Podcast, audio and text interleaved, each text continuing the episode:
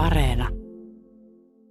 30-vuotista taivaltaan juhlivan The 69 Nicesin uusi Western studioalbumi ilmestyi vastikään 13.9.2019.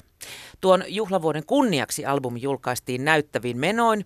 Julkaisuviikon lopun juhlallisuudet käynnisti Suomen kansainvälisesti tunnetuimman rock-valokuvaaja Ville Juurikkalan The 69 Eyes valokuvanäyttelyn avajaiset edellisenä torstaina.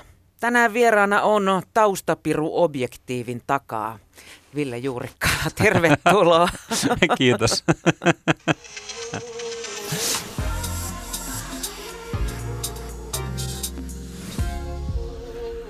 Yle Puhe.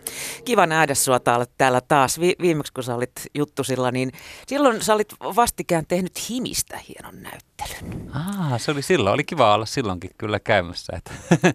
Joo, Joo mutta mut siis sä oot, sulla on yhteinen viimeksi. historia myös Sixty Nine Sizein kanssa ollut, ollut tosi pitkään, eikö se ole? Joo. Sä oot vähän niin kuin heidän hovikuvaajansa ollut. No, kyllä, varmaan eniten on, eniten on heistä kuvannut, kyllä. Mi- miten tämä niin viimeisen... miten tää lähti niin kuin käyntiin, tämä teidän yhteinen historia? Aa, mitenköhän se lähti alun perin? Me oltiin tota... Oliko taas jokin... oikeat ihmiset väärissä paikoissa samaan aikaan? Niin, no joo, niin se aina tietenkin. Kaikkihan on sillä tavalla lähtenyt. Siinä aika, aika samaan aikaan muuten lähti silloin joskus 2004-2005 aikoihin just, niin, just Him ja sitten 69 Eyes ja sitten itse asiassa myös Nightwish ja Apocalyptica myöskin lähti kaik, kaikki ne. Sit mä kuvasin itse asiassa ainakin suosikkiin ja soundiin paljon kuvia silloin joskus 2002 vai 2003 taisin aloittaa. Ja mä en edes enää tarkkaan muista, että miten Sixty Nines lähti, mutta mä, sen mä muistan, että mä kuvasin niin kuin oikeastaan kaikki bändit, tuli jotain keikkaa, mistä kuvasi jotain johonkin lehtiin ja sitten ne usein meni niin, että sitten, sitten tota, sit jot, jotkut, jotkut sitten niistä innostui ja katsoi, että hei, näähän on kivan näköisiä kuvia, että tämän kuvaajan kanssa voisi tehdä enemmänkin töitä. Ja musta jotenkin tuntuu, että sieltä suosikin tai soundin kautta ne on tainnut lähteä nähdä. Ja rumba oli yksi vielä kanssa. Että oikeastaan sitä musa, musalehtiä ensin ja sitten siitä, sitä kautta sitten tutustui bändeihin että kuvasi niitä. Ja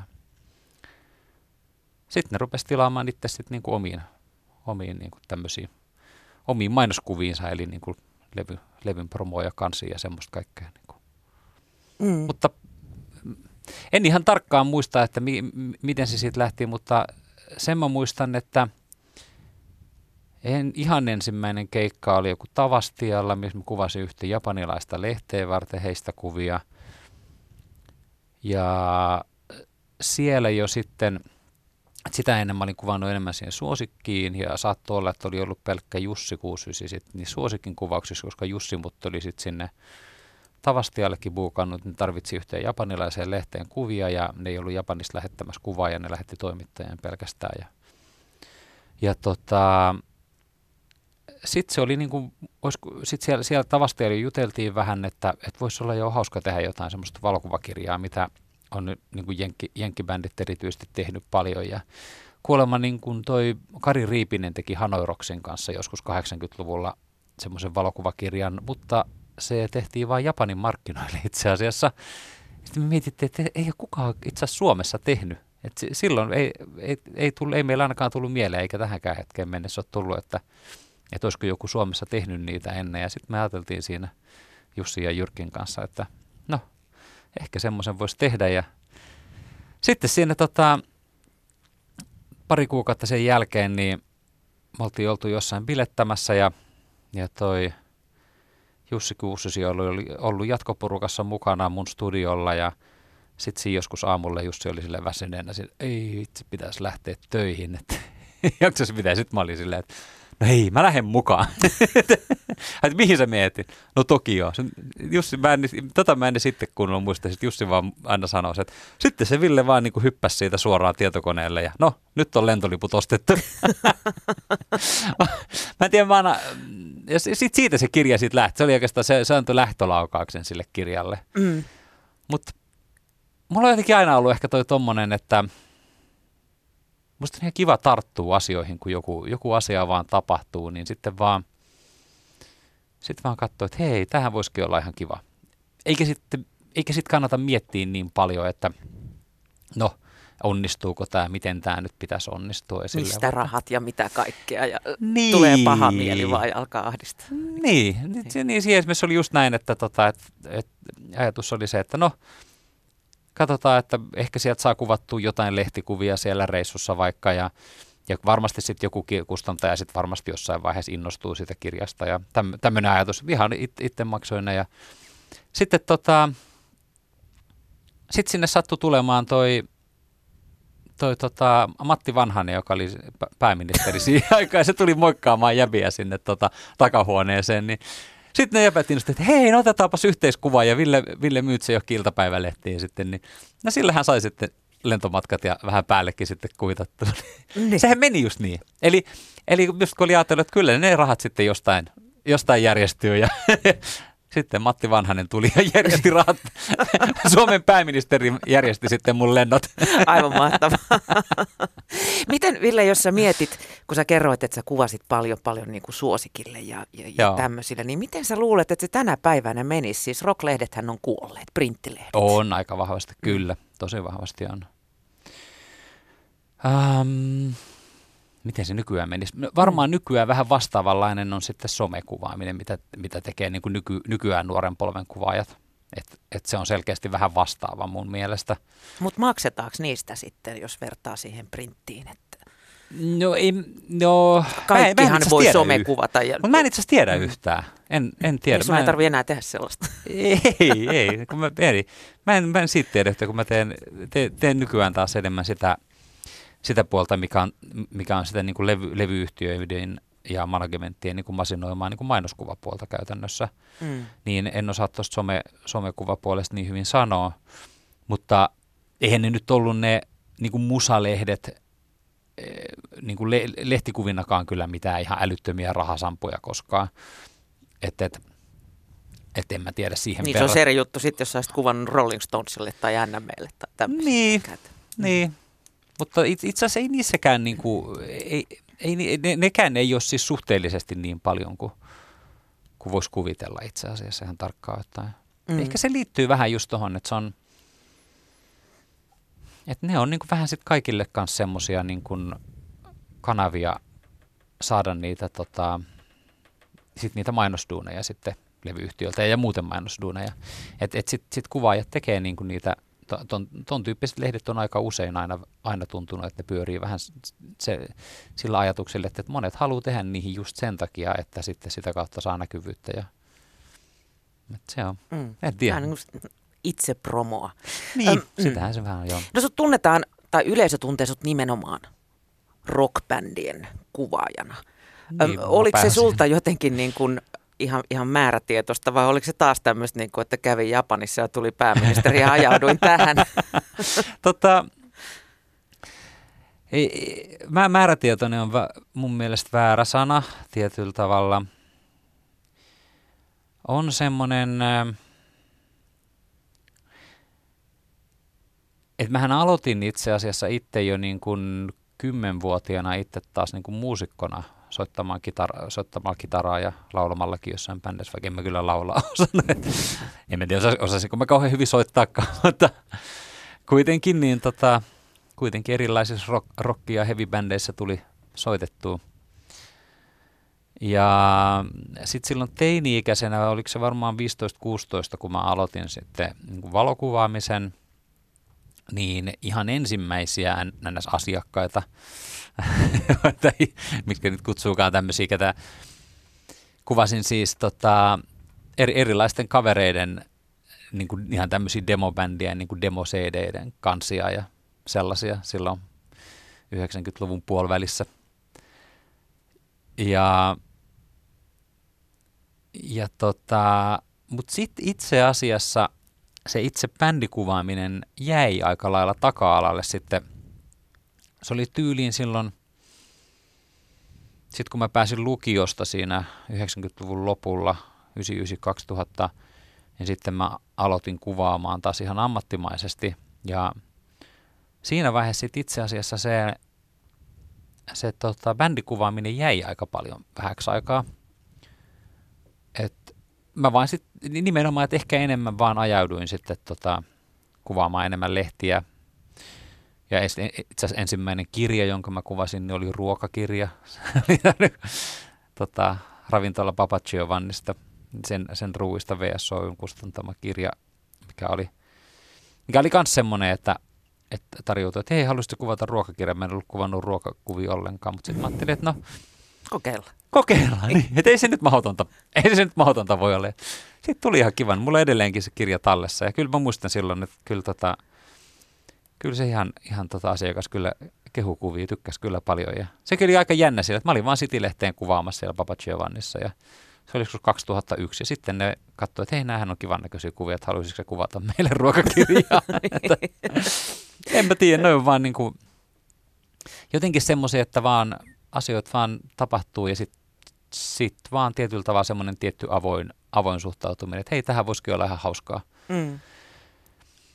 Ja, ja sitten jäi se bändikuvaus tosiaan vähäksi aikaa, ei mitenkään tietoinen valinta ollut sekään, vaan se vaan sitten jäi. Ja tota, mutta mut sitten oli ollut kuitenkin sieltä alusta saakka, teini-iästä saakka semmoinen tietty unelma sitten taas niin kuin noiden niin kuin rock, rock-valokuvaamisen, bändivalokuvaamisen suhteen ja, ja tota, muun muassa just semmoinen, niin kuin, että unelmina, niin kuin, että, että jos joskus pääsisi vaikka, kun fanitin tosi paljon just erityisesti Metallica, Guns N' Roses, tämmöisiä, pääsisi vaikka heille kuvaamaan levyn kantta ehkä joskus ja siihen voidaan palata myöhemmin, mutta tota, Tota, tota... Niin, muun muassa Slash tarttunut ruudulle tässä vuosien niin. varrella. Niin. Muun muassa. Niin, Slash, Slashille sainkin sitten yhden, yhden levyn, tai itse asiassa parikin, useammankin live, live-levyn kannen sain niin tuolle Gunnareiden Slashille, mikä oli myös semmoinen tietty niin kuin unelmien täyttymys sitten jos, joskus myöhemmin.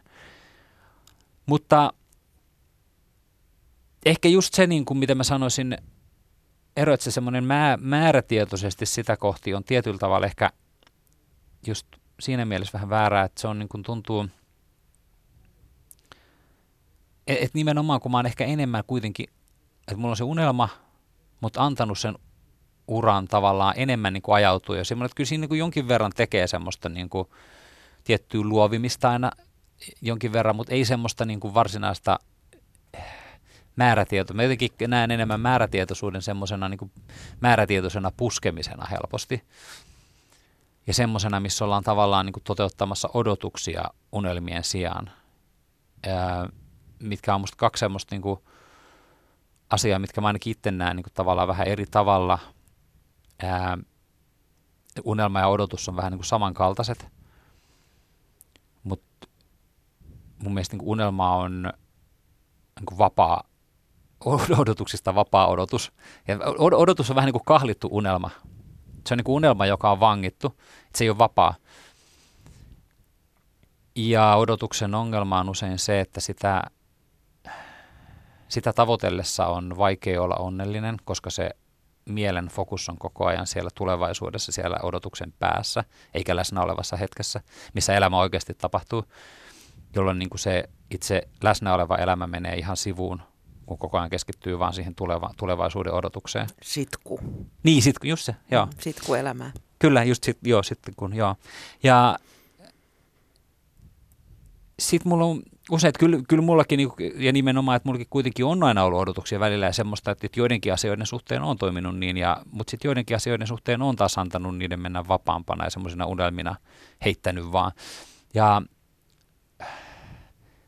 jotenkin mulla on semmoinen tunne, että niistä asioista, mitkä on ollut enemmän semmoisia vapaita unelmia, vapaana liiteleviä unelmia, joita kohti on menty tietyllä tavalla semmoisessa enemmän semmoisessa vapaassa liidossa kuin semmoisessa kahlitussa määrätietoisessa puskemisessa, niin niistä ehkä jotenkin osannut nauttia enemmän kuin taas sitten semmoisista – kauhean niin kuin odotuksen, odotuksenomaisista saavutuksista, joissa se, kun se on vähän kun, kun se on niin kuin pakot, pakottamalla saavutettu, niin se ei jotenkin, se ei sitten kuitenkaan niin kuin tunnu helposti niin samalta. Ja sitten siinä, sit siinä tulee usein se, että sit, sit siinä niinku pet, pettyy siihen, jos se ei toteudu, ja sitten pettyy siihen, jos se toteutuu, koska se ei kuitenkaan toteudu samalla tavalla kuin oli odottanut. Koska eihän mikään, mikään ihmisellä ikinä toteudu niin kuin oli odottanut. Niin. et, et, et esimerkiksi just, jos miettii vaikka tota, äh, Slashin levyn kanta, niin eihän se missään nimessä Guns N' Rosesin levyn kansi toteutunut sillä tavalla, kun mä olin sen odottanut. Mutta mut se oli ollut semmoinen unelma, nimenomaan semmoinen vapaasti heitetty unelma joskus teinestä. Hei, se voisi olla hauskaa. Ja sitten jotenkin vaan antanut asioiden vähän niin kuin mennä, mennä siihen suuntaan. Ja totta kai välillä tehdä semmoisia tiettyjä, tiettyjä liikkeitä. Musta on aika hauska, aika kuvaava, kuvaava semmoinen, mikä mä joltain, joltain kuulin. Se oli muistaakseni, se on tainnut olla Osho muuten, jolta mä kuulin sen ekan kerran semmoinen, että e, elämästä yleisesti, että että et kukaan ei pysty tota, taistelemaan aaltoja vastaan, mutta niillä voi oppia surffaamaan. E, eli se, että, niin kun, että tavallaan mä ajattelin, että semmoinen määrätietoinen odotuksia kohti käyvä puskeminen, vangittu puskeminen on ehkä just sen tyyppistä, että yritetään mennä väkisin aaltojen läpi, joka on oikeasti hyvin vaikeaa. ja se ja hyvin, hyvin raskasta ja näin ja puri, purjehdu, oikeasti... purjehdustermeen se on kivompi mennä sivumyötäisessä kuin kryssat. niin, joo, joo. Se, se, mä en tunne niitä niin hyvin, mutta voi olla just toi. Mutta sen sijaan mä ehkä ajattelen sen nimenomaan semmoisena niin su, surffauksen kaltaisena, että, että, se on, että, että siinä mennään eteenpäin, mennään aaltojen mukana siinä aaltojen omassa flowssa. Ei niin, että ollaan vaan lastuna laineilla ihan täysin heitteillä – vaan silleen, että siinä mennään siinä flowssa sitä vähän, vähän, vähän, niin kuin, vähän niin kuin surf, surfilaudalla menee, että siinä pikkasen muovataan suuntaa, mutta ei... Löytyy evä, mikä ohjaa kuitenkin. Niin, mutta se on silti, silti, silti siinä mennään niiden aaltojen ehdoilla, mm. jos miettii sitä surffaamista, että sitähän ei mennä oikeasti omilla ehdoilla kuitenkaan, että sä pystyt jotain tiettyjä juttuja pikkasen muovaamaan, mutta se on ne aallot, jotka kuitenkin määrää sen suunnan. Et, et ei, ei pysty niin kuin täysin täysin ei pysty menemään niin kuin niin. itse haluaa, vaan voi vaikuttaa asioihin, mutta semmoisella tietyllä sopivalla, niin. sopivalla su- surffausasenteella. Niin, Tuuli loppuu, loppuu aallot ja sitten ei liiku. Niin, niin, sekin on totta. Ja sitten voi olla välillä paikalla ja sekin tekee tosi hyvää muuta. Mm. Onko sulla, Ville, muuten mitään koulutusta valokuvaa? Eikö sä oot täysin itse oppinut? Ei, joo. Mm. On täysin itse. Ahdistiko se koskaan missään vaiheessa? Tuliko ei. sellaisia paineita, että ei. Herra Jumala, että ei. porukka istunut vuositolkulla koulun penkillä tullut. opiskelemassa? Ei tullut sellaista ollenkaan. Tota, ei, ja mähän pyrin sinne taikkiin silloin, silloin saman, saman tien, kun mä pääsin lukiosta. Ja mä lähetin, lähetin siis sinne, sinne lähetettiin vaan niin portfolio ja sitten mä, mä en päässyt sillä edes tonne tota, haastatteluihin ollenkaan. Ja sitten se oli aika pian sen jälkeen, kun oli City-lehdessä haettiin kuvaajia lehdelle ja sitten mä lähetin sinne mun portfolioon ja se oli se sama portfolio ja sitten sieltä taas tykättiin tosi paljon siitä. Ja sitten mä ajattelin, että se on, että tämä on se näköjään Pitäkää se... taikissa tunkkin. niin, ja tietenkin sille, että tämä on se nyt se tie, miten tämä nyt menee. Että ehkä, ehkä Ei, A- aika tuommoinen hyvä happy camper asenne. Niin no siis ehkä se on, mä sanoisin, että vois, se, se voisi olla ehkä siihen, ehkä siihen su, su, surffausmetaforaan. Onko metafora siis oikein vai mikä, mikä se sana on? Vertauskuva. Niin, vertauskuva. Niin mm. Surffausvertauskuva. Että kato, hei nyt tämä aalto näyttääkin lähtevän vievän tähän suuntaan. Että tavallaan se, se aalto, mitä mä yritin niin kuin sinne suuntaan, niin se ei näköjään, se ei, se ei näköjään mennyt siihen suuntaan. Mutta hei, täältä, täältä lähtikin ihan kiva aalto tänne City-lehden suuntaan.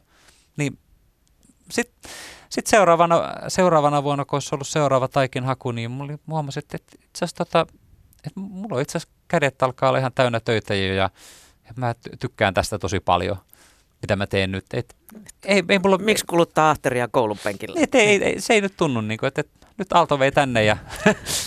täällä mennään. Se, täällä, täällä mennään, niin. Ja sitten siinä jäi tosiaan sen City-lehden ja niiden myötä hetkeksi aikaa ne bändikuvat, mutta sitten se tota... Sitten, sit, niin.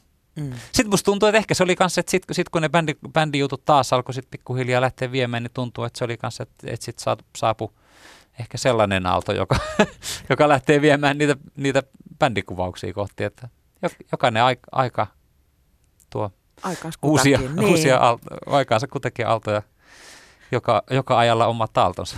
Mutta sä, sä tässä kerroit jo, että sä oot itsekin aikoinaan soittanut ja, ja, ja laulanut. Ja nyt kun me puhutaan näistä taustapiruista, niin sä sitten niin. kuitenkin valitsit sen dokumentoijan puolen. Eli siellä niin kuin linssin Joo. takana. Niin, niin. Ol, oliko se Aalto, joka vei vai totesitko sä, että olit ihan paskalla Ei, sekin oli, kyllä mä sanoisin, että nimenomaan. Eikä, en mä sitä laulamista tosissaan ikinä. Se oli ehkä vähän tyhmä sanottu, että mä olin, koska mä oikeasti lauloin muutamissa bändissä, mutta kyllä mä enemmän mielsin niitteni kitaristiksi kyllä. Ja et kyllä mä tiedän, että se kita, kitaran soitos olisi voinut olla, olisi voinut jotain mahdollisuuksiakin olla, mutta, mutta, mutta ehkä toi on just kuvaavampaa, että nimenomaan, että sit se aalto vei tohon suuntaan. Sitten se alkoi niin kuin joskus silloin, olisiko se sitten silloin joskus 18-vuotiaana, vähän ennen lukion loppuun, niin sitten se alkoikin tuntua enemmän sit oikealta. Mm. Et se, siihen saattoi vaikuttaa se, että mä sitten menin semmoiseen lukioon, missä oli aika, aika semmoista mediapainotteista, sai tehdä niin valokuvaa ja videokuvaa ja se sattui olemaan ole meidän kodin lähellä tota, Vantaalla silloin ja se oli, se oli tosi arvostettu lukio ja, ja toinen olisi ollut vähän kauempana, se on musalukio. Ja, ja, ja se oli sitä paitsi kodin lähellä oleva lukio, oli, oli paljon arvostetumpi lukio vielä, että sitä kehuttiin ihan hirveästi, se oli pärjännyt silloin kauhean hyvin kaikissa, niin kuin, kaikissa tota, kokeissa ja tämmöisissä ja mä pääsin sinne niin kuin just olikohan mulla 8,2 keskiarvo, mä pääsin just niin kuin ihan alimmalla mahdollisella just, just sinne sisään. Ja sitten mä ajattelin, että no, on varmaan kiva. Ja se saattoi olla, että se oli sitten se, joka vei. Meillä oli siellä ihan kivat, kivat opettajat, jotka sitten opetti sitä mediapuolta aika paljon. Ja, ja sitten mun äiti oli siinä vaiheessa myöskin tota mua innostanut. Kaija Juurikkala, Kaija, niin, Kaija Juurikkala joo, joka oli, tota, on, tai on edelleenkin el- elokuvaohjaaja. Ja, tota, hän, hän sitten innosti mua – mua tuohon valo- tai elokuvaan itse asiassa ja sitten sit sitä kautta mä sitten innostuin niin kuin valokuvasta sen kautta. Ja kyllä musta tuntuu, että noissa on Sä oot tosi onnellisten tähtien alla kyllä. mä en tiedä, siis, toi, toi, toi, toi, se, se var, kyllä varmasti pitää paikkaansa se, että onnea, onnea totta kai tarvitaan aina. Se on, se on ihan selvä juttu.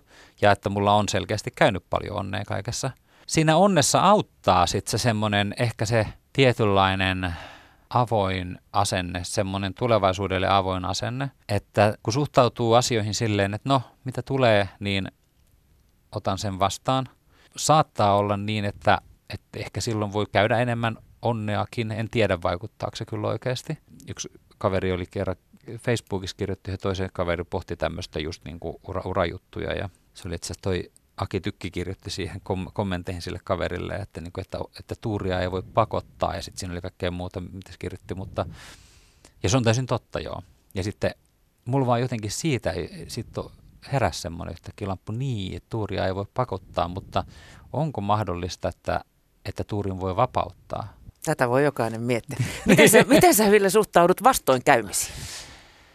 Kyllä mä, siis mä oon tota, Mä en, mähän olen niin perusluonteeltani impulsiivinen ihminen kyllä ja semmoinen, että en, en missään nimessä ole semmoinen, että mä olen aina seesteinen ihminen. Sit, sitä mä en ole, ää, että mä kyllä hermostun pienistäkin asioista ja ihan, ihan turhista asioista usein. Meneekö nopeasti nollasta menee, sataan? just. No. Ja, ja, ja sitten myös menee tosi nopeasti sadasta nollaan takaisin.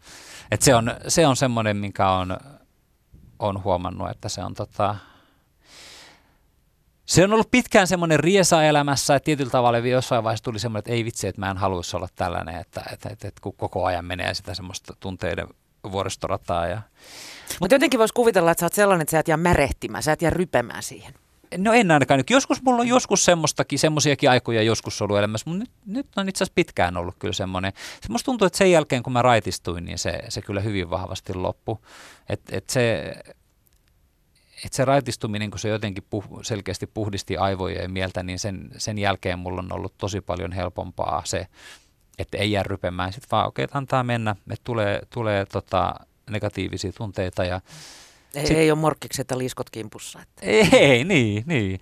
Että se on tota, että sen, niitä negatiivisia tunteita tulee ja sitten sitten sit usein, usein niistä tavallaan mulla tulee se aika vahvakin tunnereaktio niistä, että saatan kiukustua tai saatan itkeä. Et mä saatan, saatan nimenomaan kiukustua ehkä tavallista helpommin ja it, itken ehdottomasti tavallista helpommin. Ja, ja kyllä itse asiassa mole, molempia, että su, su, suutun ja saatan karjahtaakin ja itkeä. Kaikki nyt tommosia, niin... Niin, että sä et muuttunut kuitenkaan pyhimykseksi siinä. No sitten. ei missään nimessä. en kyllä lainkaan. Tota... Pyhä Ville. Ei, joo, ei. Ei se sitä, ei se, ei se sitä tehnyt. Mutta mut se, minkä nyt on huomannut viime aikoina, on tullut se, että on saanut yhtäkkiä itsensä kiinni siitä, että, että kun niitä negatiivisia tunteita tulee ja sitä negatiivista käytöstäkin, mikä tulee, niin nykyään mä sitten on alkanut, että hei, itse asiassa ehkä tämä on ihan hyvä juttu siinä mielessä, että sitten kun että niitä tulee usein, mikä on siinä mielessä ikävä juttu, että mulla tulee varmaan niitä useammin luultavasti kuin monella, mutta sen sijaan siinä on se, että sitten kun mä oon taas siinä hyvin voimakkaankin ikävän tunteen vallassa, onko, olkoon sitten mikä vaan, niin mä pystyn nykyään aika usein saamaan kiinni siitä, että hei, mä oon kyllä ennenkin tuntenut näin. Tämä tuntuu nyt tosi inhottavalta, mutta tämä on ennenkin mennyt ohitse. Ja itse asiassa tämä on ennenkin mennyt ohitse tosi nopeasti.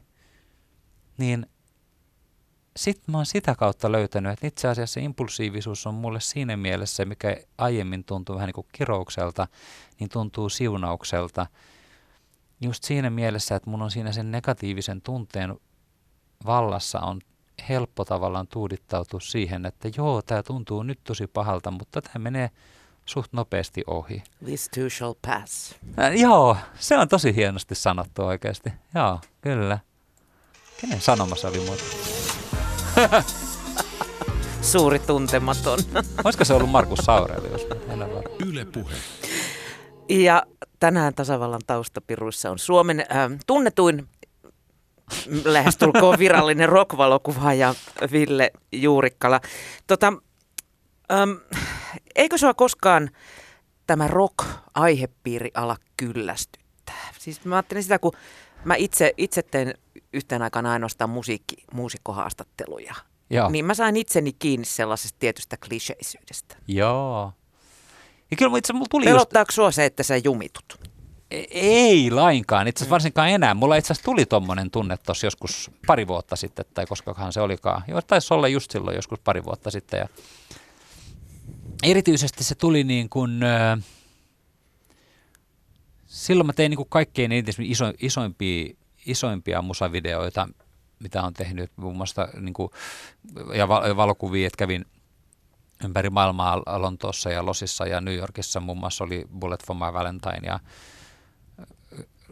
Lontoossa ja Losissa heille kuvasi ja Good Charlotte ja Losissa ja moni tuommoisia niin kuin, isoja kansainvälisiä bändejä, suomalaisia totta kai siinä tehnyt samaan aikaan, mutta sitten varsinkin kuitenkin ulkomaisia kanssa yhtä aikaa ja sitten alkoi vaan tosi paljon niitä bändejä, niin silloin tuli joskus se, että ei vitsi, että on tämä vähän tämmöistä, että, että koko ajan nyt bändejä, bändejä. Mut, ja sitten tuli hetkeksi aikaa semmoinen, että, että voisi olla tosi kiva tehdä jotain muuta. Ja sitten mä aloinkin tekemään sitten selkeästi enemmän mainoskuvia itse siihen aikaan ensin sitten. Ja, ja sitten mä oon sen jälkeen myös alkanut nyt niiden mainoskuvien lisäksi aloin tekemään nyt yksityisille ihmisille potretteja mikä on itse asiassa musta ihan mahtavaa. Mä, mä, kuul, mä oon kuullut tota, pari sellaista storia, sä oot ollut joo. näissä tai jossain muualla joo, kuvaamassa. Joo, kyllä, tota- kyllä. siis, ja, siis, tota, ja, ja nyt kun mä oon tehnyt siinä musakuvauksen rinnalla näitä mainoksia ja yksityisten ihmisten potretteja, niin nyt se tuntuu se musajuttu taas ihan mahtavalta. Et, mm. et musta on ihan, ihan jotenkin huippua vaan tehdä noita levyn kansia, musavideoita ja kaikkea. Et siinä kun, et ehkä se oli just semmoinen, kun oli vähän aikaa semmoinen, että teki ehkä pikkasen niin kuin liian yksilmäisesti vaan yhtä. Ja mä en tiedä, että se ehkä ei mulle niin hyvin sovellu. Se on tota, se on losissa muuten tyypillisempää. Sehän tota, kuvastaa hyvin, kun mä muutin sinne ja tota, mä sain vuokraimenneltä avaimet ja olin menossa kopioimaan niitä ja sitten mä kävin neljällä eri suutarilla, että tekisittekö te avaimia ja ja tota, niin kuin Suomessa mennään suutarille. Niin. Ja sitten sit mä menin sanomaan, että ei, ei, et, ei, mä oon käynyt neljällä suutarilla, että ei eteen avaimia. Et missä täällä tehdään? Sitten sanoin, shoemaker. Why did you go to the shoemaker? Why didn't you go to the keymaker? se, se kuvastaa sitä markkinaeroa. Sitä, että siellä erikoistutaan yhteen ja tehdään vaan sitä yhtä. Että ei tule samasta mestasta puolipohjaa ja avaimia. Niin, ja eikö just näin, se on just näin. Ja, ja, ja sitten nimenomaan, että sama kuvaaja ei kuvaa rock, rock-valokuvia eikä autoja. Tota, et sen sijaan Suomessa, kun on pienempi markkina, niin on paljon tyypillisempää, että – että melkein kuka tahansa tekee niin kuin monipuolisesti. Et se on melkein jopa aika mahdotonta sille ihan, ihan yhdellä osa-alueella elättää itsensä, koska sitten se vaatisi jo niin, niin vahvasti, että pitäisi tehdä sit se, että et tavallaan, että mulla on välillä niitä kausia, jolloin se mun, mun osuus niissä tota, on, on, on, jo alkaa olla jo aika paljon, semmoinen, että vähän se alkaa olla häiritsevän paljon sitten helposti. Nyt, nyt on taas ollut selkeästi vähemmän ja kumpikin mun mielestä on kivaa, mutta se oli ehkä siihen aikaan sitten, kun mä tein siellä losissa enemmän, et se oli just silloin pari, pari vuotta sitten, mä tein Losissa taas paljon enemmän, niin sitten se alkoi yhtä, kun sillä, sillä tavalla pystyi sitten taas niin kuin elättää se tekee niin kuin rock-valokuvaa Suomessa ja Losissa taas. Tai sitten pelkästään Losissa, missä mä tein jossain vaiheessa taas sit pelkästään siellä. Ja, ja siellä tosiaan en tehnyt sit muuta kuin rock-valokuvaa. Et se oli niin, niin selkeästi just tämä, että, että kengän tekijä ja avaimen tekijä eri, eri tekijät. tota, mutta sitten Suomessa taas tullut, että mulle se sopii hirveän hyvin. Ja se voi olla yksi, siellä, yksi, yksi mikä siellä losissa ehkä olikin se semmoinen, että, että siellä tulee, että tuommoisessa, tavallaan ajattelisi, kun on tuommoinen iso, iso markkina ja kaikkea, että sit se on niin kauhean monipuolista, mutta itse asiassa se on helposti niin, että se on paljon yksipuolisempaa. Se, se, se niin tavallaan pakottaa ihmiset aika vahvasti siihen, että sit keskitytään kauheasti. Että et se niin nimenomaan, että fokusoidaan sitä tyyliä, että se on nyt just tämä, vaan tätä aihealuetta ja jopa sitten niin, että tätä aihealuetta vaan tietyllä tyylillä, että joku kuvaa vaan niin kuin tietynlaisia, että joku kuvaa vaan heavy joku kuvaa vaan, vaan countrybändejä ja että se menee tosi helposti tuommoisessa maassa siihen. Et kyllä. Niin mä just ajattelin, että kuinka, kuinka paljon siellä saa sitten toteuttaa sitä omaa, omaa näkemystään Öm, vai tuleeko niin kuin tarkat speksit no asia, on, asiakkaalta, että nämä näin ja näin ja näin? Siellä on ehkä tarkemmat speksit usein, joo. Siellä on tarkemmat speksit. Vaikka, en mä tiedä, onko ne, onko ne speksit hirveän paljon tarkemmat, mutta niitä säädetään ihan hirveän paljon enemmän. Se on ainakin yksi semmoinen. Että se niinku, mä en ole ihan varma, että onko ne oikeasti edes kauhean paljon tarkemmat, mutta että se, että, että, että kaikkea säädetään, että kaikki etukäteissäätöjä, kaikki on niin kuin paljon semmoista niin kuin runsaampaa. Helvetin moni jengi tekemässä. Helvetin moni, joo, helvetin moni jengi. Siis, että, että, että, että se, että saattaa yhdellä kuvalla olla niin kuin yhtäkkiä siinä niin kuin kolme manageria ja viisi lakimiestä niin kuin e-mailissa ja sitten lähetetään kymmenen, kymmenen email, kymmeniä e-maileja edestakaisin, että nyt tätä on korjattu ja nyt tätä on korjattu ja nyt tätä on korjattu. Se moni, monisivuinen niin kuin sopimusnivaska, jota yhtä kuvaa varten. Ja sitten sit tulee niinku- keitrausta ja sitten on maskia tuolla ja sitten on pukustusta tuolla. Ei, mutta siis joo, se on se, koko maailma on just semmoinen, että siinä on niinku ihan hirveän paljon enemmän säätöä ja just niitä takapi, takapiruja, takapirujen takapiruja mm. takapirujen takapiruja. Just, just se, että... Tota, takapirujen nappareita. Eikö, joo, joo, se on se just, että sitten on niinku, sitten on vielä, vielä niin kuin kaikille, että jo, jo, jokaisella valokuvaajalla, meikkaajalla ja kaikella mahdollisella on manageri ja sitten vielä managerilla on assari ja, ja niin, kuin niin poispäin. Että se on niin kuin aikamoinen se lauma semmoiseen, mihin Suomessa on voinut riittää, mm. että, että tulee vaan niin kuin yksi, että on artisti, artisti ja valokuvaaja, niin sitten siellä on niin kuin artisti, manageri, assari, ars, a, managerin assari ja valokuvaajan manageri ja valokuvaajan assari ja managerin assari ja, niin kuin, ja sitten lakimiehet, jotka, jotka on vielä sit e-maileissa mukana. Ja, et kyllä se on aikamoinen ja sitten sit kun miettii sitä, että, että ne palkkiot on siellä isompia, mutta kyllähän se nyt aika saa ollakin, kun siinä on sitä säätöä. Mm. Niin, ja työ, se, työllisyysluvut on aika komeet. No on, joo, kyllä. Kyllä, joo, totta, se nostaa toisaalta työllisyyttä ja silleen. Mutta se on tota, sitten mä rupesin jossain vaiheessa laskea vähän sitä, että – että joo, siellä on niin kuin isommat palkkiot kuin täällä, mutta onko ne oikeasti sitten taas sit, kun vertaa siihen työmäärään? Mä rupesin vähän katsoa, että en mä nyt tiedä, että loppujen lopuksi, että nämä palkkiot, mitkä on niin kuin selkeästi monta kertaa pienemmät täällä, niin sitten kuitenkin mä olen katsoa, että on tämä nyt tämä työmääräkin. Et se on usein Pääsee semmoista... kotiin yöksi. Niin, niin sekin. Kyllä se, että on työmatkakin, erityisesti sitten kun ottaa tuon työmatkankin vielä täältä, täältä niin kuin jenkkeihin, niin se on vielä tietenkin ihan oma, oma lukunsa. Mutta vaikka sitä ei edes laskisi pelkästään sitä työmatkaa, että esimerkiksi se, että jos lähtee vaikka niin jonkun kotimaisen artistin kanssa johonkin ulkomaanreissulle, niin se on huomattavasti yksinkertaisempaa sekin. Että siinä on, se on niin kuin ihan erilaista se tekemisen meininki täällä. Se on niin kuin paljon tehokkaampaa täällä. Et täällä on enemmän vaan semmoinen, että täällä vaan tehdään ja säädetään vähemmän. Et siellä on se säädön määrä. Et, et ol, olkoonkin niin, että tota, palkkiot on moninkertaisia, mutta ihan samassa suhteessa säädön määrä on moninkertaista. Mm. Ja sitten kun sitä rupeaa laskemaan sitä omaa työtään, niin kuin, että tavallaan, että haluanko mä niin kuin tehdä työtä, missä on enemmän säätöä, vai haluanko mä vaan tehdä sitä työtä? niin. Mieluummin tekisin duunia kuin säätäisin. Niin, mä tykkään enemmän sit itse kuvaamisesta. niin. Minkä tyyppinen kuvaaja sä Ville oot? Sommittelet sä tarkkaan vai, vai annatko vaan moottoriperällä ollaan 5000 ruutua ja ihmettelet? Se on vähän, vähän. Siinä mä, on mä selkeästi... näistä muutamista häistä, että siellä mut on, siinä, niin on, mut siinä on selkeästi molempia kyllä. Se on niin kuin, että ei ole selkeästi niin, että vaan toinen ja toinen, vaan että se on niin kuin, en ole tilannekohtaisia.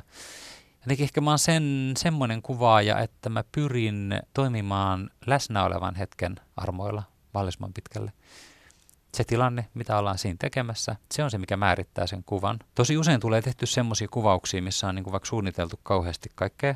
Ja sitten kun tullaan itse kuvaustilanteeseen, niin on että ei vitsi, tähän toimii paljon paremmin tällä tavalla. Siinä on erityisesti se, että kun siinä on siinä kuvaustilanteessa, siinä, siinä on se läsnä olevan hetken niin kuin ihmisten kohtaaminen. Sitä ei kuitenkaan oikein voi suunnitella etukäteen. Sille voi suunnitella jotain raameja etukäteen ja jotain juttuja totta kai voi vielä noudattaakin sitten kuvaustilanteessa. Ja usein moni juttuja noudatetaankin, mitä on suunniteltu, mutta sitten kuitenkin musta on tosi hyvä jättää tilaa sille läsnä olevalle hetkelle. Ja aika usein kyllä tulee sitten tehtyä niin, että jos on, erityisesti jos on semmoisia kuvauksia, missä ei ole sitten asiakasta, niin kuin oli, oli, oli sitten mainostoimisto tai levyyhtiö, niin jos he ei ole paikalla, niin sitten mä aika usein teen, että mä teen jotkut semmoiset kuvat, missä mä niin kuin toteutan tavallaan sen sen vision, mitä he on niin kuin toivoneet etukäteen, jotta nyt saadaan se tehtyä varmasti, toteutan sen, mutta sitten mä saatan, että hei, no tehdään nyt vielä nämä, kokeillaan tällaisia ja tällaisia. Mutta sitten mä oikeastaan tykkään usein niin kuin kaikkein eniten tietyllä tavalla sitten joko tehdä niin, että on täysin vapaat kädet itse, ettei ole mitään määritelty, tai sitten niin, että on sitten asiakas itse mukana. Siinä on musta aina jotenkin se se vuorovaikutus, se sen läsnä olevan hetken vuorovaikutus, olkoon sitten mun ja kuvattavan välillä, tai sitten se asiakaskin voi musta olla siinä mukana ihan hyvin. Siinä on joka tapauksessa se on siinä, ja sitten voidaan siinä keskustella asiasta, katsotaan, että hei, nyt keksitäänkin tämmöinen. Ja sitten saatetaan ihan hyvin asiakkaan kanssa keksiä, niin kuin, että, että ei vitsi, tämäkin on, tämä onkin paljon parempia, niin kuin, tämä onkin paljon parempia. Ja sitten niin kuin, sit niitä Yhdessä, mä niitä tiedän fotareita, luodaan. jotka ei missään nimessä halua sitä asiakasta sinne joo, mä kuulun, joo, mä kuulun, joo, ja, tota, ja, ja jotkut asiakkaatkin multa aina kysyy sitä, että, niin kuin, että, että onko se ok, että tullaan. Musta se on niin kuin ihan mahtavaa. Musta siinä on nimittäin just se, että tota, en mä niin kuin pidä sitä jäkättämistä. Mä ajattelen sen niin, että se on, että se on vuorovaikutuksellista. Se on keskustelu, että Tämä on ihan, ihana, ihanasti, ihanasti kuvaa sun asennetta. en pidä sitä jäkättämisenä, vaikka, vaikka mun mielestä ole jo helvetinkään käsitystä tästä. Mutta mut sekin on musta semmoinen, että se on selkeästi siis se ei, mä, mä en niin ajattele tuommoisia mainoskuvauksia, niin kuin esimerkiksi levyn kansia, mitkä on mun mielestä mainoskuvauksia, tai, tai sitten tota, mu, muita mainoskuvauksia. Mä ajattelen kuitenkin niin, että, että ne on vaan duunia, että ne on, niin kuin, tota, ne on, sen, asiakkaan, ne on, ne on sen asiakkaan duunia. Että mähän on sille asiakkaalle tekemässä töitä tässä. Niin. Että onko se nyt niin väli? Kyllähän mä nyt taidetta saan tehdä ihan rauhassa. Ja, ja usein sitä pystyy sitä taidetta sitten ujuttamaan siihenkin mukaan, niin, kuin niin että se ei myöskään pilaa asiakkaan visiota. Ei, et mun mielestä ne ei missään nimessä tarvitse... Parhaassa olla... tapauksessa asiakas kuvittelee keksineensä itsessä vielä. niin, eikä silloin musta... että se on, tai mun, mun mielestä, mä sanoisin, että parhaassa tapauksessa se oikeasti menee niin, että siihen tulee mukaan molempien visiota. Se on, se on mun mielestä nimenomaan se paras tapaus. Ja itse asiassa musta tuntuu, että hyvin usein se menee just niin. Että sitten siihen tulee ne molemmat. Ne molemmat yhtyy siinä. Eikö tavallaan siitä on niin kuin vuorovaikutuksellisuudessa kyse. Että tehdään yhteistyössä ja sitten luodaan niistä yhdessä se, mikä on se paras mm. paras lopputulos. Ja se on semmoinen, mitä on niin kuin, tosi vaikea mun mennä siinä tietämään, että, että et, et, et millä tavalla mä nyt tiedän sen paremmin, että et nyt toi asiakas on väärässä. Et ei, siis, Ky- kyllä kyllä minä tiedän, miten sinun lihapirkkasi näyttää parhaalta. niin, ne, ne on mielipiteitä. Siis, niinku, että ei, ei, ei ole olemassa siis, ei, ei ole olemassa semmoista, että, että joku, joku mielipite olisi absoluutti, absoluuttisesti oikein. ei, mun, ei se mun mielipide siitä ole, että missään nimessä. Ja vaikka, vaikka mä olisin valokuvaaja, että tavallaan vaikka se on tek- tekniikkaa ja silleen, niin siitä huolimatta niin se on kuitenkin, asiakas edustaa ihmistä ja ne on kuitenkin ihmisiä, jotka niitä kuvia katsoo. Se on hyvin pieni segmentti, on sitten nämä niin kuin ammattilaiskuvaajat, jotka niitä mm. katsoo. Ja mun mielestä se on ihan turha niin kuin lähteä sitä segmenttiä niin kuin silmällä pitäen tekemään sitä Niin, että tekisi kollegoille sitä. Niin, niin että et pitäisi olla teknisesti oikein. Sitten jos siinä on joku väärin, niin mitä sitten? Se on, että jos asiakas on toista, toista mieltä, niin sitten tehdään sillä, sillä tavalla, tai, tai sitten lu, lu, luultavasti yleensä siitä löydetään joku semmoinen hyvä, hyvä kokonaisuus, missä toteutuu erilaisia visioita ja jotenkin musta vaan niin kuin siitä syntyy niin kuin parhaat jutut. Mm. Että ei, ei, ei, ei sillä, että mulla nyt on joku absoluuttinen mielipide, joka on nyt semmoinen... Vahva näkemys tästä. Niitä voi olla vahva, nä- voi niin. olla vahva näkemys, mm. voi olla vahva näkemys, mutta, mutta se ei tarkoita sitä, että se mun vahva näkemys olisi totuus. Että se olisi niin kuin, se on vahva näkemys, mutta että se ei tarkoita sitä, että se mun vahva näkemys on parempi totuus kuin asiakkaan näkemys. Asiakkaalla on ihan oma totuus ja mulla on oma totuus ja ei, ei, ei kumpikaan niistä totuuksista ole toinen toistaan parempi. Viisaita no. sanoja.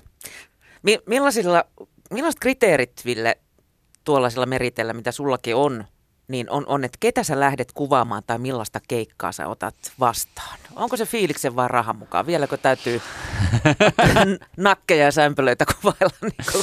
Niin mä, mä, mä oon tota, voi, voi sanoa, että yksi semmoinen, mistä mä oon niin to, havainnut tosi vahvasti, että mä, mistä mä tykkään kuvaamisessa. Oikeastaan kaksi juttua, ja mä huomannut, että niitä, niitä kahta mä oon vähän niin kuin vaistomaisesti kohti ajautunut sitten mä vasta jälkikäteen tajusin, mä itse asiassa ihan vähän aikaa sitten tota, luin, luin semmoiselta semmoiselta tota, psykologilta kuin Gabor Mate. Mä en muista, oliko se hänen niin kuin alkuperäisajatus, vai oliko se saattoi olla, että se oli lainaus, mutta mä en muista, keneltä se oli sen lainannut, mutta se sanoi sitä, että, että suuri osa ihmisen pahoinvoinnista johtuu siitä, että me ollaan vieraannuttu luonnosta, sitten me ollaan vieraannuttu toisista ihmisistä – sitten me ollaan vieraannuttu itsestämme.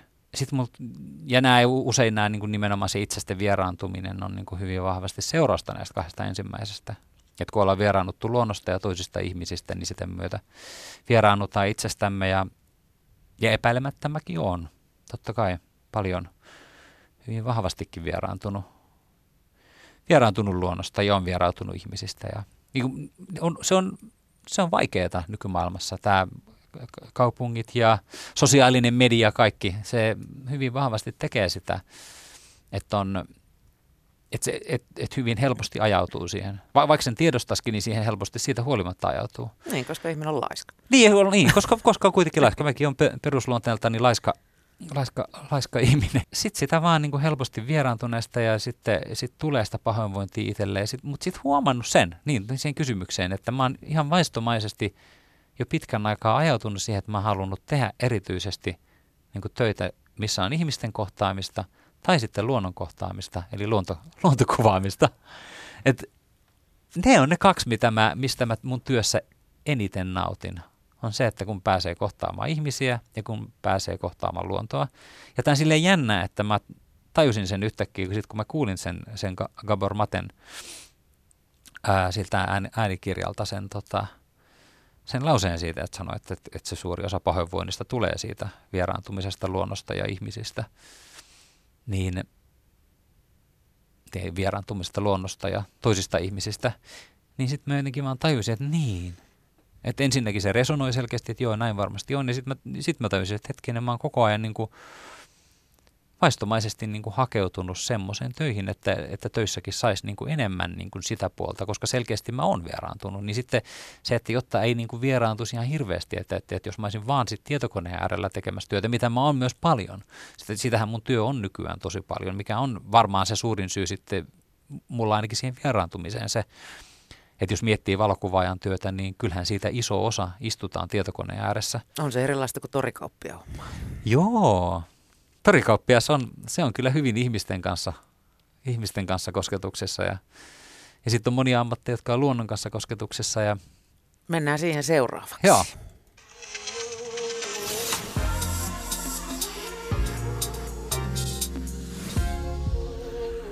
Yle Puhe. Tasavallan taustapirujen vieraana on tänään, sanotaanko nyt rock-valokuvaaja Ville Juurikkala, mutta seuraavaksi mennään sun luontosuhteeseen. Parhaillaan no. nimittäin on Espoon kulttuurikeskuksessa käynnissä hyvin erilainen valokuvanäyttely metsässä, no. missä on esillä valokuvia Jarkko Taivasmaan kirjoittamasta Otavan hidasta elämää kirjaperheen Metsässä kirjasta. Joo mikä sua tuossa rämeessä viehättää? Mua, mua ei skuttaa saa kuin väkisin. Jos multa kysytään, mikä on ö, suosikki saaresi, niin vastaa Manhattan. Oikeasti. Mutta sä, sä oot silti kauhean positiivinen ja kaikkea, mutta ehkä sulla on sitten se ihmisten kohtaaminen sun ammatin puolesta niin hyvin kunnossa, että sit, koska, koska mä mietin, että sulla on selkeästi siis tuommoinen val, valosa persona, niin voi olla, että sitä kautta Näkisit, sitä kun kiipee mökömököpuuhun. Mikä? Näkisit, kun kiipee mökömököpuuhun. Joo, no totta kai meillä kaikilla sitä on. Mutta se voi olla, että, että saa, saa sitä sitten, niin kuin, mutta en, en tiedä siis, mikä siinä rämessä kiehtoo. Mä, mä, siis se oli nimenomaan mulla tullut se jälki, jälkitajumisen kautta, että mä oon selkeästi hakeutunut sitä luontokuvaamista tekemään paljon tämän ihmisten kuvaamisen lisäksi. Et ihmisten kuvaamisessakin muuten se, että aina, aina mua – titu, tituleerataan rock-valokuvaajaksi, mutta mä oon itse pitänyt itseäni aina niin kuin muotokuvaajana. Et, et mä oon aina kuvannut muotokuvaa ja mä oon kuvannut muotokuvaa aina niin kuin erityyppisissä tilanteissa, myös just kaikki niin kuin hääkuvia ja perhekuvia ja kaikkea mahdollista, mutta se, että ehkä se tunnetuin näkyvyys on ollut niillä rock-valokuvilla. Ja Luonnollisista on, syistä. No niin, niin. joo, jos, mutta se, mut sekin, mut, mut nekin on enemmän niin kuin muotokuvia ne rockvalokuvat. Mm. Että enhän mä hirveästi ole keikkakuvia yleensä kuvannut. Että se ei ole semmoista keikka, keikka semmoista rockin räimettä ne mun rockvalokuvat, vaan itse asiassa nehän on hyvin usein semmoisia aika hitaita, seesteisiä, hyvin... Joku makaa junakiskoilla. No on joo, se, joo kyllä. Mutta sekin on hyvin, siinäkin on tietty rauha. mut, tai, niin. Juna odotellessa. niin, mutta, ei, mut se, on, se oli jossain se ei, ei siellä niitä hirveästi ajanut. tota, tota, tota, tai niin kuin semmoisia kuin Ville Valo jonkun tulitikun kanssa, semmoista tietyllä tavalla se semmoinen hyvin niin kuin yksinkertainen äh, rauha, semmoinen tietty läsnäolon rauha siinä, siinä vaan, että ei, et aika vähän semmoista niin kuin rock, rockin räimettä niissä on, jos, jos miettii, että semmoinen tiettyä seesteisyyttä mä oon niissäkin niin kuin aina tehnyt. Ja siksi mä ajattelin sitä, että se on tietyllä tavalla niin kuin muotokuvaamista, jossa vaan sattuu olemaan niin kuin rock-henkilöitä kuvissa. että se on vaan semmoinen, että... Ne nyt vaan tulisi. Ne vaan, niin, no, niin, se on vaan jotenkin niin. siihen majoitunut, mutta se on se ihmisten, ihmisten kuvaaminen siinä on se juttu. Ei, ei se rock, vaan se on se nimenomaan, että se ihmisten kuvaaminen on se juttu siinä. Mutta millaisia luontokuvia Mut joo, luontokuviin, otat, kyllä. Otat? Siis, äh, luontokuviin mennään Mun tähän. tulee luontokuvista mieleen lähinnä tämmöinen, tiedätkö, mikä tämmöinen lintutorni tai tämmöinen joku karhupassi, missä kökötetään vuorokaustolkulla Sitä mä haluaisin kyllä tähän joskus. Sitä, se, on se, näyttäytyy. se on se, mitä mä ehdottomasti kanssa haluaisin, mutta semmoista mä en ole vielä ehtinyt silleen, koska se on taas se, että ei ole ollut, on ollut, ollut vähän elämä, elämä sen verran hektistä.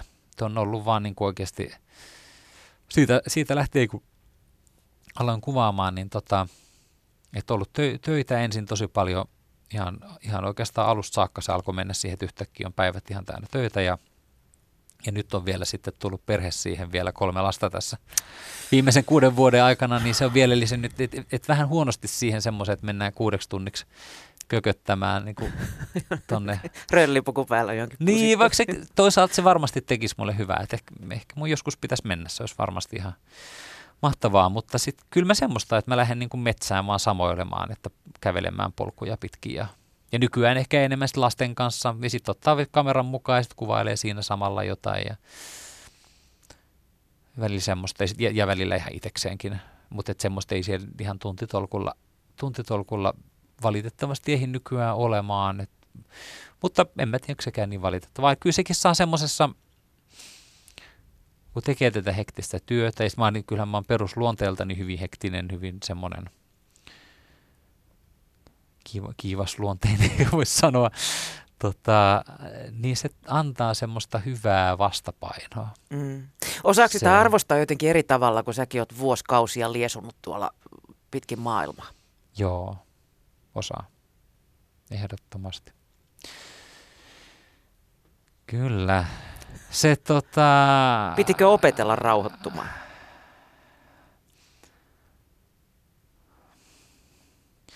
Musta tuntuu, että se, kyllä se metsien ja myöskin itse asiassa vesistöjen kuvaaminen, mä oon myös tehnyt niin kuin itä, itä, kyllä mä tein silloin vajaa kymmenen vuotta sitten se yhden Itämeri-näyttelyn, missä oli myös niin Itämeri-aiheisia kuvia, joilla me kerättiin itse asiassa tuolle Baltic Sea Action Groupille kerättiin hyvän tekeväisyysrahaa semmoisella näyttelyllä. Ja, eli on metsien lisäksi myös vesistöjä, mutta luonto ylipäätään.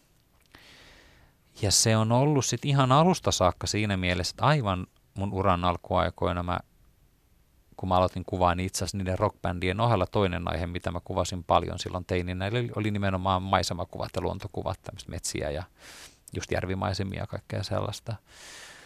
Ja sitten tosiaan se ehkä jäi siinä, kun alkoi se lehtimainos ja musa, musakuvat niin kun ottaa silleen, vie, viedä aikaa yhtäkkiä, niin sitten sit se jäi vähän vähäksi aikaa, että tuli kuvattu paljon vähemmän sitten taas luontoa. Ja ylipäätään luontokuvaaminen on kai vähän semmoinen, että se on, se on selkeästi hankalampi ihan niin kuin elättää sillä itsensä. Ja mutta se on koko ajan kulkenut siinä mukana kuitenkin. Että kyllä mä sitä on aina, niin kuin aina tullut niitä, että sitten mä lähden vähäksi aikaa sinne johonkin metsään tai järvelle tai merelle hiljentymään ja kuvaan siellä sitten sen sijaan, että toisin Harmaan eri sävyjä. Niin. Näin niin kuin Suomessa pääosin. Niin, mutta toisaalta mä tykkään paljon tuosta sinisen hetken ajasta ja sitten myöskin auringon laskusta, auringon nousuista. Ja auringon nousut on ehkä hienompia, kun tulee usva ja kaikkea. Mm. Ja tietty sinisyys on ehkä enemmän jopa. Ja sitten taas siinä auringon nousussa se oranssi, jos miettii sitä metsänäyttelyä siellä Espoon kulttuurikeskuksessa, niin siellähän on hyvin vahvasti sitten taas tota, nimenomaan sinistä, vihreätä ja oranssia ne värimaailmat. Itse asiassa aika vähän on muuten harmaata, vaikka voisi tietenkin kuvitella, että Suomessa on niin kuin harmaata paljon. Mutta... Yhdeksän kuukautta vuodessa. Niin, mutta kyllähän siellä on ne... Fifty Shades of Grey. Niin, näin se on. Mutta kyllähän siellä on ne hetkensä, milloin sitä sitten taas on. Mm-hmm. On sitä valo, valoa ja väriäkin, niin se oli musta ihan mahtava, kun toi se tota, hidasta elämää ton median perustaja Peku Nieminen otti muuhun yhteyttä sitten tota, viime vuonna, kun mä olin metsiä kuvannut jo pitkään. Sitten se oli se, että hei, haluaisitko kuvata tämmöisen metsäkirjan, just tämän Jarko Taivasmaan niin kirjoittama kirjan, niin mä olin, että ei vitsi, että kerrankin saisi kuvata niin kuin ihan metsää myös silleen, niin kuin, että, että sitten maksetaan, että se on ihan palkkatyötäkin, kun siihen saakka se on ollut enemmän vaan kaikki oikeastaan metsäkuvaa ollut semmoista, että, tai luontokuvaa siis semmoista, että kunhan vaan tässä näin niin kuin kuvaan vähän niin kuin ammattikuvan niin kuin vastapaino. Nimenomaan sille, mä ajattelin, että mä ammat, ammattimuotokuvaaja ja harrastaja luontokuvaaja. niin, jotenkin silleen. Mutta siis sitten metsä oli, joo sä sanoit, että pitikö opetella rauhoittumaan. Siitä tuli tosi vahva niiden losin vuosien aikana, silloin kun mä asuin ihan vakituisesti losissa ne useamman vuoden. Silloin 2008-2010. Silloin mä asuin siellä ihan vakkarana koko ajan. Siinä alkoi nimenomaan se sen maailman hektisyys ja kaikki vähän niin kuin, että tämä on aika raju. Ja sitten tuli vaan se tarve, että nyt mä tarviin jotain, jotain vähän muuta vastapainossa kanssa, jotain aitoa, selkeästi päästä pois. Sitten mulla tuli se, että ei vitsi, että nyt mä olin jossain vaiheessa miettinyt Santiagon tien kävelystä – vanhaa pyhiinvaellus. Compostela, Santiago niin. Compostela. Joo, Santiago de Compostela on tota, pyhiinvaellusreitti Espanjassa ja semmoinen vajaa tuhat kilsaa tuolta Pyreneiltä Ranskan rajalta sitten sitä Pohjois-Espanjaa pitkin sinne ihan läntisimpään Espanjan kolkkaan Finisterra ja Santiago Santiago siinä kanssa siinä loppuvaiheessa ja sinne Atlantin rannalle kävellä, kävellä sen koko Espanjan halki käytännössä. Ja sitten mulla tuli siellä losissa se olo, että se oli tavallaan se vuosi, kun siellä kaikki lähti niin kuin yhtäkkiä vetämään tosi hyvin. Et tuli nimenomaan se Slashin levyn kanssa ja, ja sitten tota Linkin Parkin Chester Bennington pyysi ottamaan perhepotretteja ja sitten mä kuvasin, kuvasin heillä ja Chris, Cornelli, Chris Cornellin vaimo laittoi viestiä, että hän on kuullut paljon hyvää, että tutko kuvaamaan heitäkin. Ja sitten sit mä olin kuvaamassa myös tota Nicole Richin ja Joel Maddenin niiden kotona noita jouluattokuvia ja kaiken, kaikenlaista ja heidän, heidän tota, ka, ka, kaikenlaisia kuvia tein paljon. Siellä tavallaan se alkoi niin kuin, nimenomaan se rock-valokuva ja musapiirrettä, no ne alkoi niin kuin nimenomaan vetää just se, mikä oli tavallaan ollut se unelmakin joskus ja sitten semmoinen, että hei vitsi, että nythän tämä vetää ihan selkeästi ja nyt tämä niin kuin näyttää menevää eteenpäin, mutta sitten tuli jotenkin se olo, että tämä on, on aika hurja tämä maailma.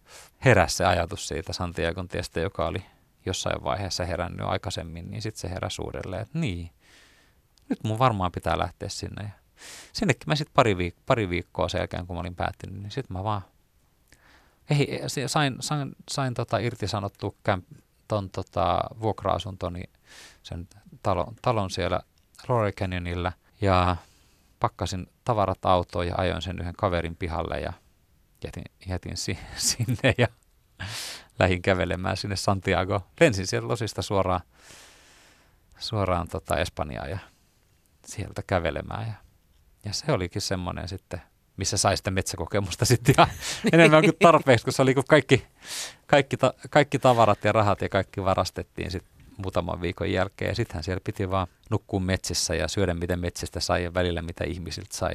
Mutta erityisesti just se, se, tota, se tietty, olisin se ihmisten kohtaaminenkin tietyllä tavalla, se on hirveän välitöntä ja vahvaa siinä semmoisessa kontekstissa, kun ehkä vähän osittainkin se auttokin, kun ei oikein osaa samaa kieltä edes ihmisten kanssa. Niin tietyllä tavalla siitä kohtaamisestakin tulee läsnä olevampaa ja aidompaa, kun ei ole kieltä, koska kielihän on aina kuitenkin enemmän niin kuin rooleja. Aina kun me puhutaan, niin me käytännössä näytellään jotain roolia.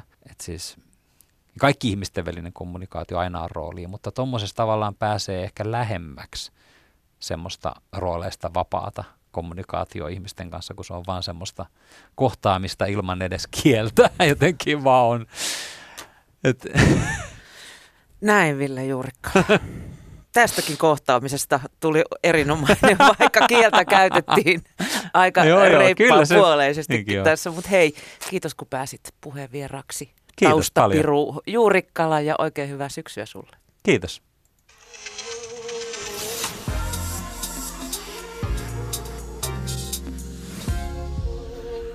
Yle Puhe.